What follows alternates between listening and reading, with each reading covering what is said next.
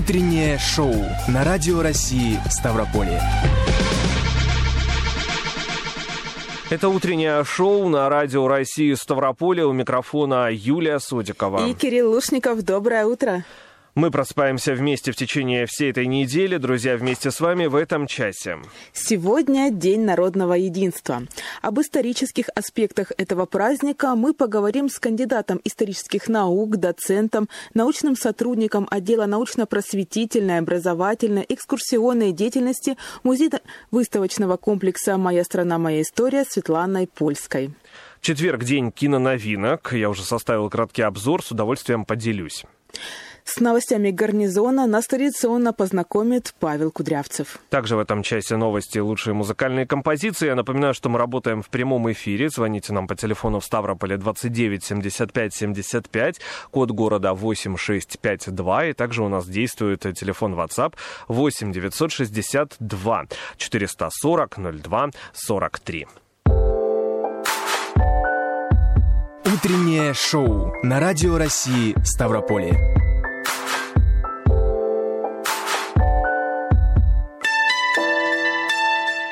Сегодня День народного единства, и, как известно, на государственном уровне его начали праздновать а, в 2005 году. Но, к сожалению, значительная часть жителей страны плохо знакома с деталями событий осени 1612 года. По данным исследования в ЦИОМ, только 32% респондентов знают, что сегодня за праздник. Но хочу отметить, что в 2017 году таких было всего 12%, то есть число увеличивается. Почти в два раза. Да, сегодня у нас в гостях кандидат исторических наук, доцент, научный сотрудник отдела научно-просветительной, образовательной и экскурсионной деятельности музейно-выставочного комплекса «Моя страна, моя история» Светлана Польская. Доброе утро. Доброе утро. Доброе. Доброе. Ну что, можем поздравить с праздником, Днем народного единства. А что за праздник? Расскажите для нас, для наших радиослушателей. Ну, с точки зрения тех событий, которые были 409, да, 409 лет назад, это дата освобождения Москвы, ну, точнее, московских посадов, Китая, крепостей, которые их окружали, это Китай-город и Кремль, а, вот засевших там польских интервентов во главе с Александром Гонсевским.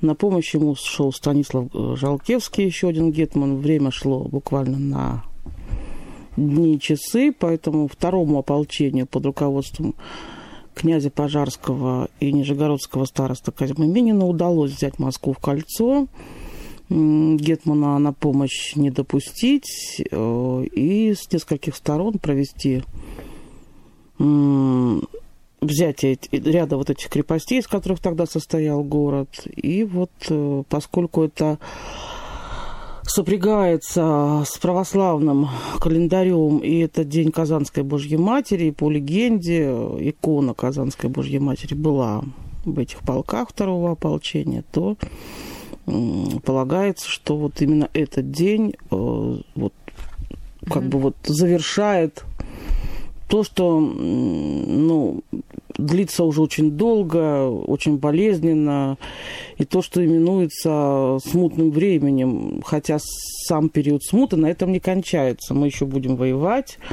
мы еще коронуем Михаила Федоровича Романова, у нас будет новая династия.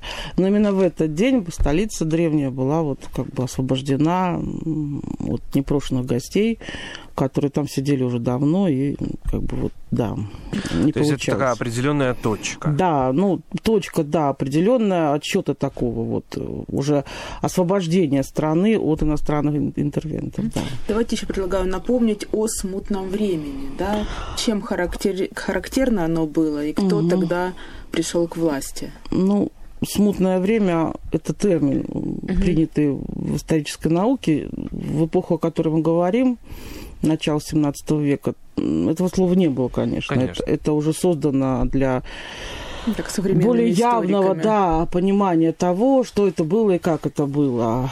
А, смутное время разные ученые по-разному отсчитывают. Угу. Одни отталкиваются от даты смерти Ивана IV, другие от даты смерти его сына Федора Ивановича. А, третьи говорят о том, что смута начинается со смерти Бориса Годунова. А, трудный вопрос, потому, ну, хотя вот в культурном стандарте для школьников там дата стоит твердо. Но это и понятно, это школьный уровень знаний. Но что, какая бы дата ни была, не в этом дело. Uh-huh. Не в этом дело. Что произошло тогда? Тогда ну, случились впервые в истории России, к сожалению, не в последний раз, но в первый раз произошла случился массовый голод, он будет длиться uh-huh. несколько лет. 601, 602, 603 год. Э, поля стояли в воде, шли бесконечные дожди, и вот такой массовый голод, вплоть до каннибализма, случился в первый раз. Э, не было такого никогда. А, впервые на фоне вот этого экономического полного падения, конечно, упадет авторитет власти, а у власти Борис Годунов, угу. который не Рюрикович, хотя и всенародно избранный царь первый, ну вот он как бы религиозное сознание, владеющее тогда людьми, вдруг подсказывает им, что он царь не тот, что uh-huh, выбрали uh-huh. не того. Это не означает, что династия Рюриковича исчезла со смертью э, Федора Ивановича и еще более ранним загадочной смертью царевича Дмитрия, о которой наверняка вы помните, хотя Дмитрий вряд ли мог претендовать на престол напрямую, потому что он был сыном от, э, историки до сих пор спорят, то ли седьмого, то ли восьмого брака Ивана Грозного, поэтому это брак был невенчанный, uh-huh, что, uh-huh. и поэтому как бы на престол претендовать в чистом состоянии не мог. Uh-huh. Он до Юра считался незаконнорожденным с точки зрения церкви, но уже эти тонкости никто не помнил к этому времени. Вот. А Рюриковичи-то есть, их полно, целая масса народу, можно из кого выбрать, но они не московские Рюриковичи, а другие.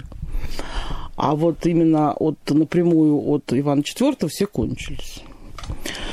Вот, и вот избран Борис Годунов, э, который вот правитель-то был, кстати, один из самых лучших за всю историю mm-hmm. страны, сознательных таких, все делающих, по сути, правильно. Ну вот этот срыв случился, на фоне этого кризиса у нас фигура Дмитрия, которая тоже спором историков является, кем был этот человек, такая загадка одна. Угу. А какие есть версии? Загадок русской истории. Ой, версий много очень.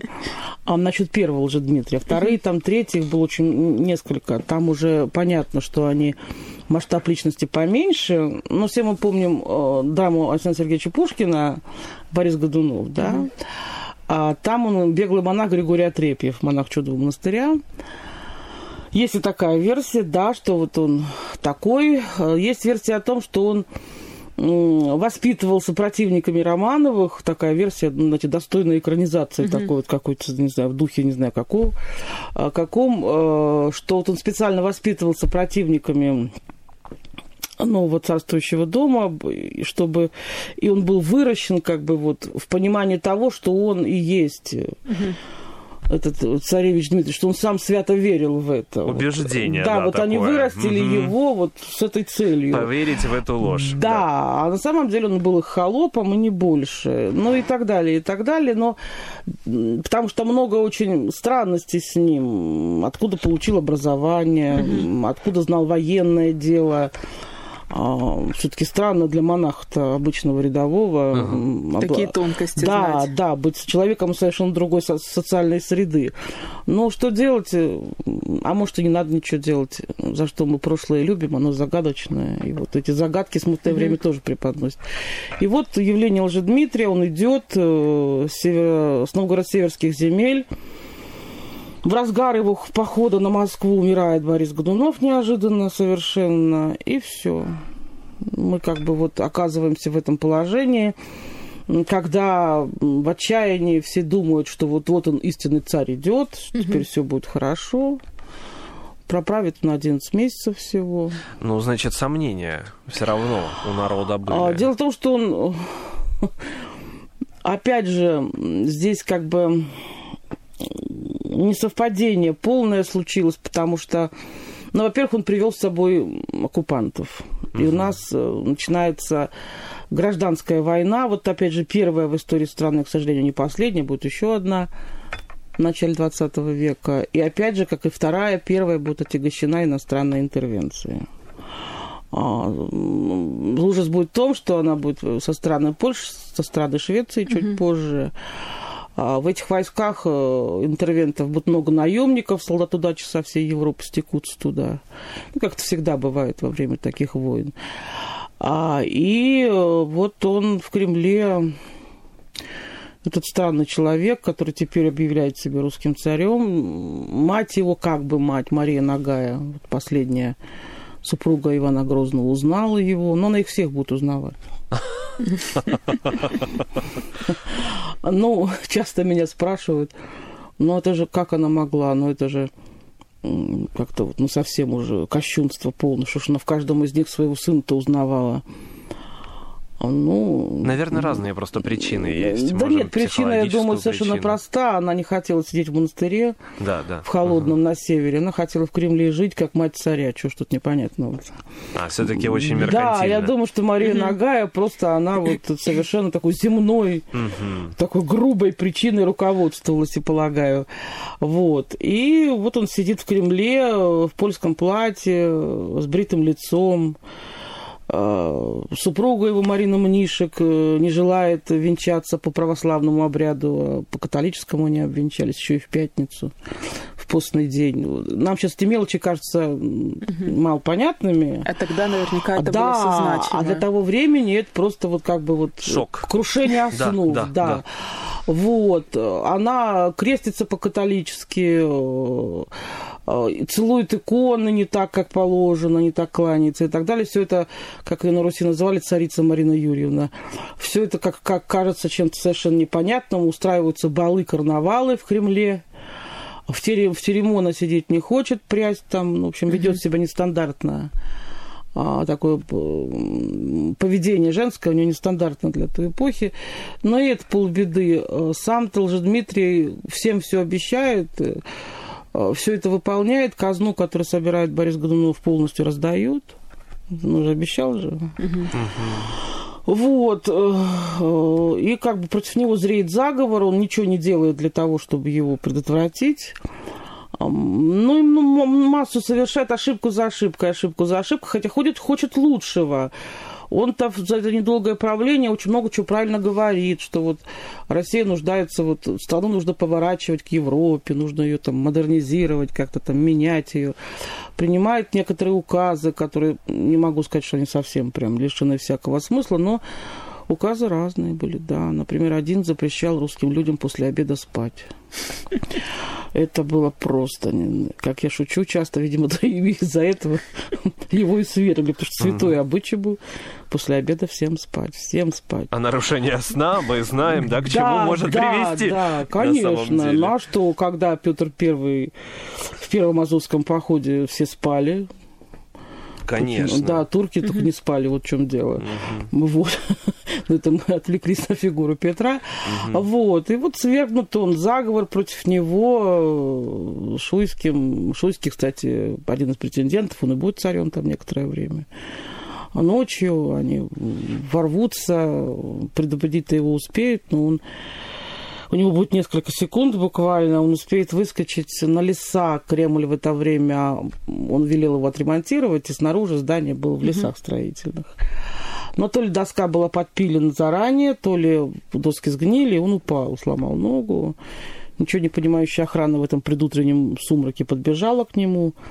Но в этот момент побежали заговорщики, добили его. Угу. Ну, наверняка вы знаете эту историю о том, что тело Дмитрия вытащили на Красную площадь, вспороли ему живот, бросили туда эту карнавальную маску, в которой он любил танцевать на балах. И вот есть такая страшная совершенно легенда о том, что вот э, тело его сожгли, пепел затолкали в царь-пушку и выстрелили в сторону Польши, чтобы больше не угу. появлялся. Вот угу. так начинается вот новая эта волна и вот она будет длиться, вот все эти события так и будут длиться. Еще Дмитрий, еще один, второй там и так далее, третий. Все это будет продолжаться до вот 1612 года, когда, казалось, вот рухнет все. Угу. Все основы существования до, до этого бывшие они все подточены, и нету ничего. Народ-то остался. И как угу. это всегда в критические моменты бывает, Вдруг оказывается, что он и есть главный, это герой, народ. Угу. Он делает свой выбор. Территория есть, люди есть. Ну и что, что нет управления? Мы-то есть люди. Самое главное, конечно. Да, да, это самое главное. И вот они самоорганизуются. Да, у них не хватает военного опыта. Ну, что делать? Да, Москва захвачена, ну, Москва не вся Россия, как говорил Михаил Иванович Кутузов. Кстати, юбилей вот очередной войны Отечественной с Наполеоном будем в следующем году отмечать. Александр пишет нам на WhatsApp, вот как раз в продолжение да, нашей темы. Как поляки оказались в Москве? Ну, так Лжедмитрий их притащил с собой. Угу. А вся его свита, ну, свита его супруги состояла из них, но это полбеды. А поляки приехали с ним, они воевали с ним. Он же, когда бежал на территорию Речи, э, Речи Посполитой, так тогда называлось Объединенное Польско-Литовское государство, он оказался в сложной ситуации. Ему пришлось доказывать, кто он uh-huh. такой. А, и, разумеется, он был представлен, э, ну, как бы вы сейчас выразились, в польский парламент, то есть в Сейм. А и нужно отдать должное а, депутатам Сейм, они не поверили ему. Они понимали, что он самозванец, но свои интересы были у короля. Угу. Свои интересы были и короля. Никто не мог запретить ему за его личный счет, за личные королевские деньги, за его собственные средства, дать ему эти средства и армию на эти средства собрать. И это были наемники, и с ними он идет через Новгород-Северские земли, там он воюет. К нему тут же э, поражение, кстати, терпит первые, достаточно мощные. У него не хватает, ну, почему нет военного опыта никакого. Русские войска разбивают их. Но тут случается неожиданное. Э, к нему идут в этот лагерь под Новгород-Северским русские люди, говорят, ты наш царь правь нами. Угу. На волю его победителя сдается царское войско. Представьте себе ощущение Бориса Годунова. Угу. И вот с этими поляками, со всеми он идет. Правда, поляков уже мало, в основном их масса была в первых сражениях перебита. Ага. И они спешно ждут э, Марину Мнишек, потому что с ней идет новое войско. Новое войско, и поняв, что в России смута, что она ослабела, что царя нет, потому что убит, э, без ведь отказывался же Лжедмитрий входить в Москву, пока жив сын Бориса Годунова. Он будет убит тоже с матерью, мать ставит отраву выпить яд, а сын Ужас. будет убит. А останется Ксения, сестра. Она была невероятно хороша собой. Бывают такие несчастья с девушками царских семей. Ну, почему несчастье? Потому что он ее, Лжедмитрий, убить ее не смог. Он сделал ее своей наложницей. Ну и Марина Мнишек спешил, в Москву спешил. Вдруг он женится на ней. Uh-huh, Была uh-huh, такая, был uh-huh. такой. Она хоть жива осталась. Она в монастыре там свои дни скоротает, так выйдет. Страна вот. ослабла. Да, и вот они хлынули сюда, как uh-huh. из, из худого мешка все это понеслось.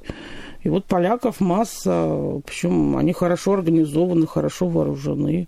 Уже когда поняв, что, так сказать, можно, уже ничего не мешает, mm-hmm. уже их ничего не сдерживало, и уже депутаты польского сейма забыли, что не хотели туда идти. Все тут. На ваш взгляд, почему именно Минин и Пожарский вот стали вот этими, да, двумя ключевыми фигурами? Э, ну, почему Минин, э, на этот вопрос никто не ответит напрямую. Козьма Минин, он э, нижегородский старост, он уже пожилой достаточно к этому времени человек, но э, купец, он мясные лавки имел в Нижнем Новгороде, такой не бедный был. Э, видимо, у него какие-то были проблемы со здоровьем, потому что он имел прозвище Сухорук. Одна, видимо, что-то там с ним было не то. Вот. Но он, видимо, как мы сейчас как мы сейчас можем понять, обладал врожденными способностями организаторскими, uh-huh, лидерскими uh-huh, такими. Uh-huh. Ну, Нижний Новгород город, э, несмотря на смуту, которая идет там чуть ли не полтора десятка лет, богатый достаточно. И вот ему, видимо, удается нижегородцев организовать, и, и э, этот знаменитый его призыв, он сам все отдал, что у него было.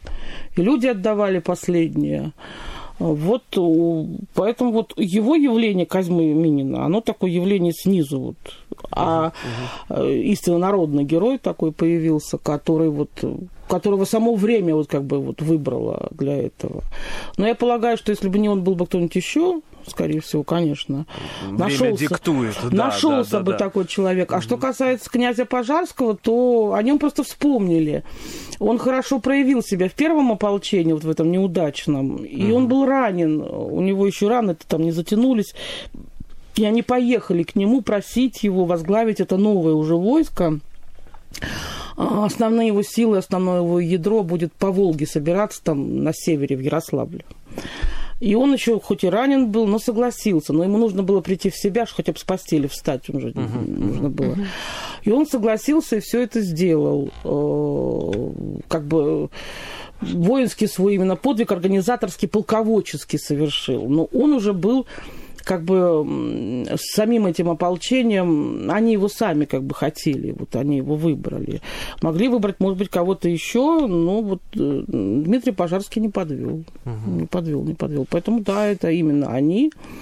Мы не зря им на Красной площади памятник стоит знаменитый, со знаменитой надписью. И Казьме Минину оказана такая почесть. Он э, лежит в пределе собора в Нижнем Новгороде, в, в пределе алтаря.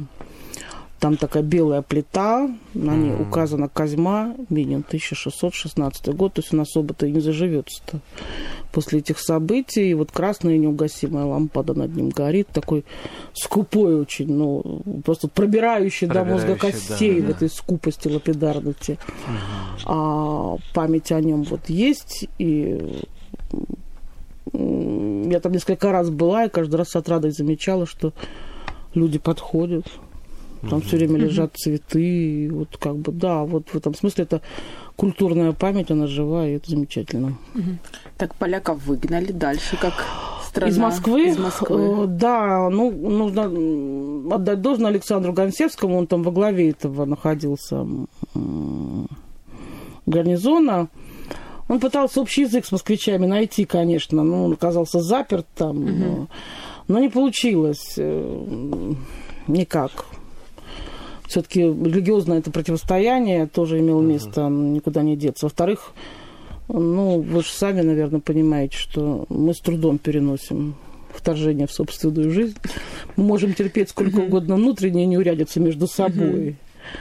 Но когда к нам приходят со стороны, мы совершенно не выносим этих ситуаций.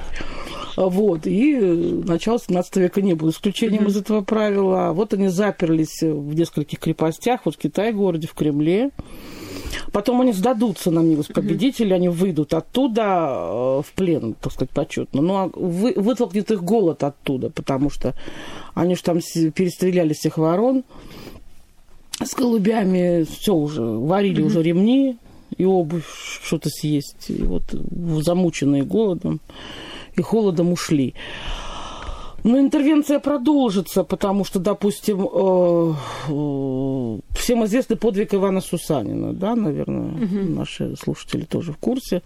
Он-то уже будет иметь место после этих событий. Он уже будет иметь место в 13 613 году, а, к моменту избрания Михаила Романова на престол. Так что поляков очень долго придется выкуривать с территории России, угу. потому что у них была причина для этой войны. У поляков? Да, потому что по договору польским королем должен был стать Владислав, э, э, польский королевич на тот момент, а после смерти отца вот он, правда, не пожелал на русский престол садиться, потому что железным условием его приглашения на русский престол было принятие православия, чего он никак не хотел сам. А до этого отец не отпускал его на русский престол, потому что он тогда был еще мальчик. Ему был там 14-15 лет. Но можно понять отца, который ну, просто вот боялся в смутную, в чужую страну отпускать своего сына Конечно. в таком возрасте, править, тем более принятие вот этого православия для польской стороны тоже это как бы не совсем удобно. Угу. И они имели причину. Они не хотели коронации Михаила Романова. Понятно, что они хотели своего монарха видеть на престоле. Поэтому будет война. И после коронации Михаила Федоровича, 16-летнего, она будет длиться. 9 лет в плену проведет его отец, будущий патриарх Филарет угу. Будет с трудом поляками оттуда отпущен. Так что смутное время будет длиться. Оно угу. вот днем 4 ноября-то не очерчивается. Да, 22 октября, напоминаю, по старому стилю. Угу. И, насколько я знаю, тогда этот день отмечался. Да, конечно. Он отмечался уже вот э, Михаилом Романовым, угу, угу. но Михаилом Романовым, скорее, не им, конечно, Филаретом, потому что пока был жив отец, по сути, правил он страной. Угу. Михаил Романов в этом смысле каким-то выдающимся таким крупным правителем России-то не являлся. Вот. И все решал Филарет, конечно. Угу. Ну, Никита Романов, угу, Миру. Угу. В советское время. И он, да, угу. я сейчас э, ага, да, хочется ответить на ваш вопрос. Он этот праздник, поскольку он был патриарх, он его учредил как религиозный праздник. Вот День Казанской Божьей Матери. Угу. А затем уже он сделается днем, э, вот как бы будет праздноваться как днем освобождения Москвы именно, угу. вот как городской такой. А через 36 лет сын э, Михаила Федоровича Алексея Михайловича, отец Петра Первого, видите, как угу. связано ага. все, он сделает его уже общегосударственным таким ну, как бы, я не могу сказать светским, потому что до Петровской эпохи в России не было светских mm-hmm. праздников. Но вот он сделается уже праздником освобождения вот наряду с Казанской иконой, которая чудотворно и помогла mm-hmm. это сделать и так далее. И Петр, придя к власти, не забудет это, и mm-hmm. вот это так и пойдет, пойдет, пойдет, и до доживет до традиции вот э, до самого конца, до отречения Николая II от престола в марте. Угу. Так в советское время. Не отмечалось, насколько я знаю. Нет, нет, конечно. Ну, как угу. раз-таки, вот опять же, по этой же причине того, что это праздник угу. религиозный. Да, да, да. А советский период во многом атеистический. Конечно. И вот, да. А в сентябре 2004 года Межрелигиозный совет России предложил сделать 4 ноября праздничным днем. Да, это была пор... во многом заслуга покойного патриарха Алексея II. Uh-huh, Он очень много uh-huh. добивался этого. Но что касается советской эпохи, там еще что получилось-то 7 ноября. Да. Это совсем рядом. И как бы согласитесь, как бы вот новая эпоха, угу. новые совершенно революционные перемены. И что мы тут будем как соединить одно с другим. Новой власти был нужен свой праздник, главный праздник страны, 7 ноября, День Великой Октябрьской социалистической uh-huh. революции. Он оброс за этот период своими традициями, старшее поколение волю которого тоже нужно уважать, привыкла праздновать его и смотреть на него особым образом. Так что да, вот праздник возвращался трудно, тут вы правы, потому что угу. далеко не сразу он вошел в сердца и умы.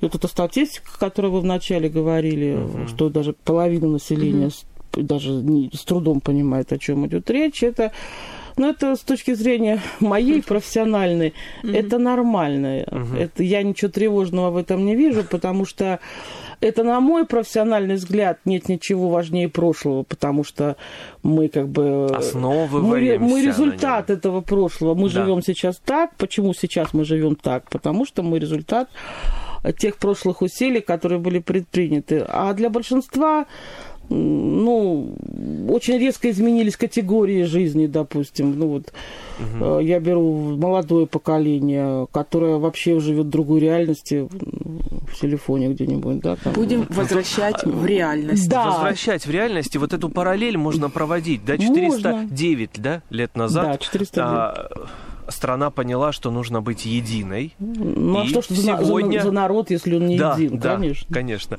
У нас уже эфир подошел к концу. Огромное mm-hmm. вам спасибо за такой потрясающий исторический экскурс в прошлое. А сегодня у нас в гостях э, был кандидат исторических наук, доцент на научный сотрудник отдела научно-просветительной, образовательной экскурсионной деятельности музейно-выставочного комплекса «Моя страна, моя история» Светлана Польская. Еще раз спасибо большое. И с праздником.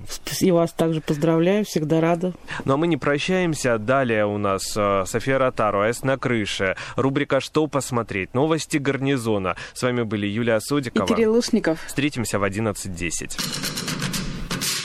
Теперь просыпаемся вместе. Утреннее шоу на Радио России Ставрополье. Актуальные новости, интересные гости, зажигательные песни. Главные компоненты бодрого утра. Делайте громче. Так вас еще никто не будил. Утреннее шоу по будням в 7.10.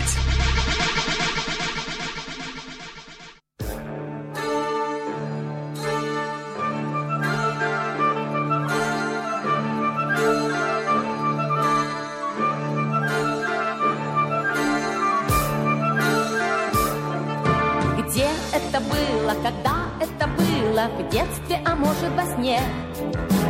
А если на крыше гнездо для любимой свил по весне. Чудился мне он и в странствиях дальних символом верной любви. Люди, прошу, не спугните случайно аиста вы. девчонка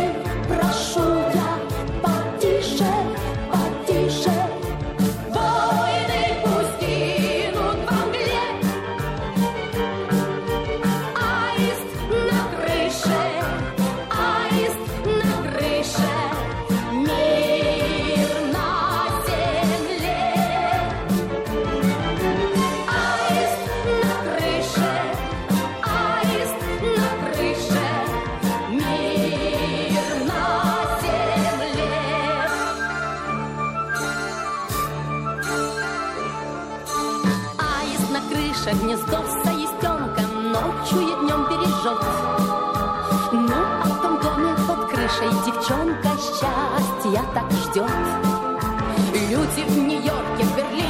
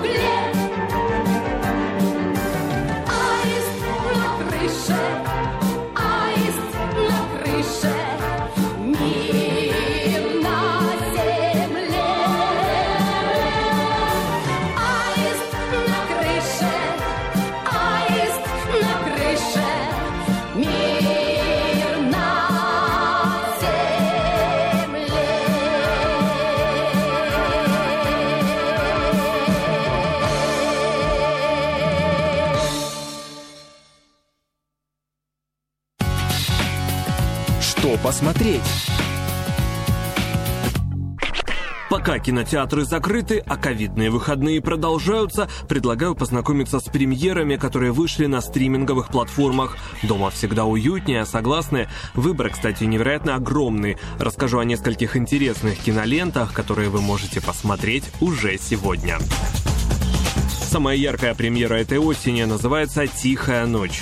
Пугающая рождественская история с великолепным актерским ансамблем. Аннабель Уоллес, Мэтью Гуд, Кира Найтли, Лили Роуз Депп и звезда кролика Джоджо Роман Гриффин Дэвис устраивают загородную вечеринку, которая обещает стать идеальным праздником, за исключением одного – все должны умереть на рассвете. Настоящее смешение жанров. Здесь и хоррор, и драма, и комедия настолько сплетены между собой, что создается впечатление зубодробительного реализма. И хоть финал предсказуем, наблюдать за происходящим сплошное удовольствие. Еще одна премьера ноября «Ослик, любовник и я». «Сезар» 2021 года в номинации «Лучшая актриса». В главной роли Лора Калами. По сюжету Антуанетта, учительница начальных классов, встречается с отцом одного из учеников. У него жена, которая решила отправиться в путешествие по югу Франции. Главная героиня решает последовать за ними. Компанию ей составит ослик Патрик. История про нелепый любовный треугольник оказывается невероятно интересной, остроумной и смешной. Триумф кинофестиваля Санденс этого года. Настоящий актерский перформанс Сесилии Милокко. Фильм называется «Стук». Один из самых мрачных и тревожных фильмов об опасностях одиночества. Экранизация романа Юхана Теорина. По сюжету после эмоционально-психической травмы главная героиня Молли переезжает в новую квартиру, чтобы начать все с чистого листа. Но спокойную жизнь нарушает громкий стук, который не дает Молли спать по ночам. Соседи разводят руками, полиция не верит, а стук становится все громче. Потрясающий бэкграунд напоминает не в себе Содерберга с должным символизмом и актуальной повесткой. На стриминговых платформах вышел грандиозный фильм Вальдемара Йохансона «Агнец». Конкурсная программа «Особый взгляд» Канского кинофестиваля 2021 года. По сюжету бездетная пара фермеров однажды находит у себя загадочное существо и решает растить его как собственного ребенка. Жанр определить трудно. Помогают главы, на которые история разделена. Через фольклор нам доходчиво рассказывают о родительских страхах и тревогах, особенных детях, принятии инаковости, сосуществовании человека с природой, материнской и отцовской любви. Посмотреть можно и греческую антиутопию о вирусе, поражающем память. Фильм называется «Яблоки». Это история о мужчине средних лет, который оказывается вовлечен в программу, разработанную для того, чтобы помочь пациентам обрести новую личность. «Яблоки» говорят со зрителем на языке альтернативной реальности, где амнезия стала настоящим вирусом. Режиссер Христос Нику снял трагическую притчу в рамках новой греческой волны, где сосредоточился на абсурдистском нарративе пандемию о пандемии. Фильм «Застрявшие вместе» – одна из самых остроумных трагикомедий этого года. Звезда Франции Дэнни Бун – человек-оркестр. В фильме «Застрявшие вместе» он и режиссер, и сердце актерского ансамбля. По сюжету в Париже объявляют локдаун на время распространения ковида, и жильцам одного многоквартирного дома приходится привыкать к новому распорядку и друг к другу. Нехватка антисептиков, разговоры о чипировании, важность вакцинации, благодарность врачам – и потеря близких. В этом фильме отражено абсолютно все. С вами был Кирилл Лушников, и теперь вы точно знаете, что посмотреть.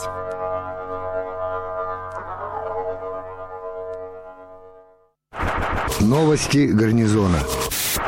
У микрофона Павел Кудрявцев. Здравия желаю. Новости гарнизона, как всегда, в четверг утром. В войсках Южного военного округа стартовали учебно-методические сборы с командирами батальонов. Они проходят в преддверии нового учебного года во всех общевойсковых объединениях округа, а также в подразделениях береговой охраны Черноморского флота и Каспийской флотилии. Основная цель – это проверка профессиональной подготовки каждого командира и повышение уровня их методического мастерства. Офицеров познакомят с передовыми методиками организации занятий по различным предметам боевой подготовки, в частности по выполнению упражнений учебных и контрольных стрельб, проведению тактических учений, занятий по вождению боевой техники. Особое внимание в ходе занятий будет уделено организации безопасности военной службы, совершенствованию навыков индивидуальной работы с военнослужащими и сплочению воинских коллективов. Каждому командиру предстоит сдать 10 зачетов.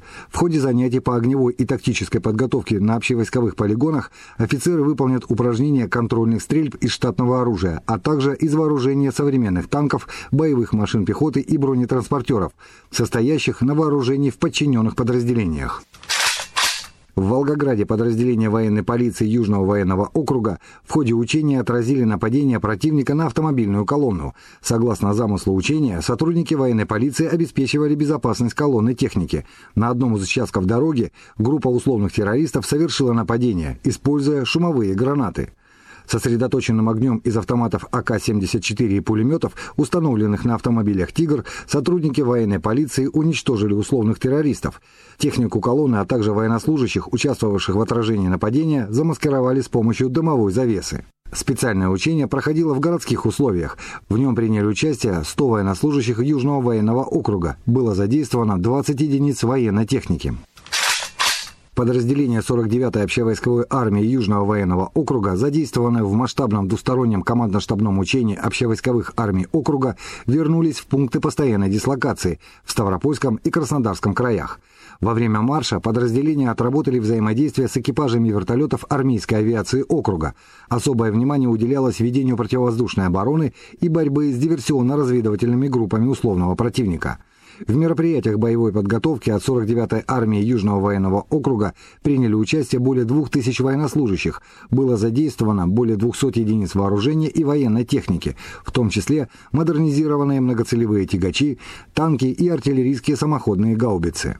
Всего для проведения розыгрышей практических действий войск было задействовано 45 полигонов и участков местности на территории четырех государств – России, Абхазии, Армении, Южной Осетии, 25 общевойсковых, 3 авиационных и 17 морских полигонов в акваториях Черного и Каспийского морей. Соединениях 49-й общевойсковой армии Южного военного округа приступили к плановым работам по переведению вооружения и военной техники на зимний режим эксплуатации – до конца ноября экипажи машин и водители выполнят работы более чем на 2000 единиц техники. Работы проводятся непосредственно под руководством командиров подразделений. В завершении технику проверит специальная комиссия из числа командного состава воинских частей и соединений, после чего она будет готова к эксплуатации в новом учебном периоде. В текущем году в округе проведено свыше 40 тактических учений, около 800 боевых стрельб из вооружения танков и артиллерии, свыше 2000 огневых тренировок с применением стрелкового вооружения и гранатометов. Еженедельно средняя загруженность полигонов составляет более 90%. И это пока все новости гарнизона. У микрофона был Павел Кудрявцев. Новости гарнизона. Теперь просыпаемся вместе. Утреннее шоу на Радио России Ставрополье. Актуальные новости, интересные гости, зажигательные песни. Главные компоненты бодрого утра. Делайте громче. Так вас еще никто не будил. Утреннее шоу по будням в 7.10.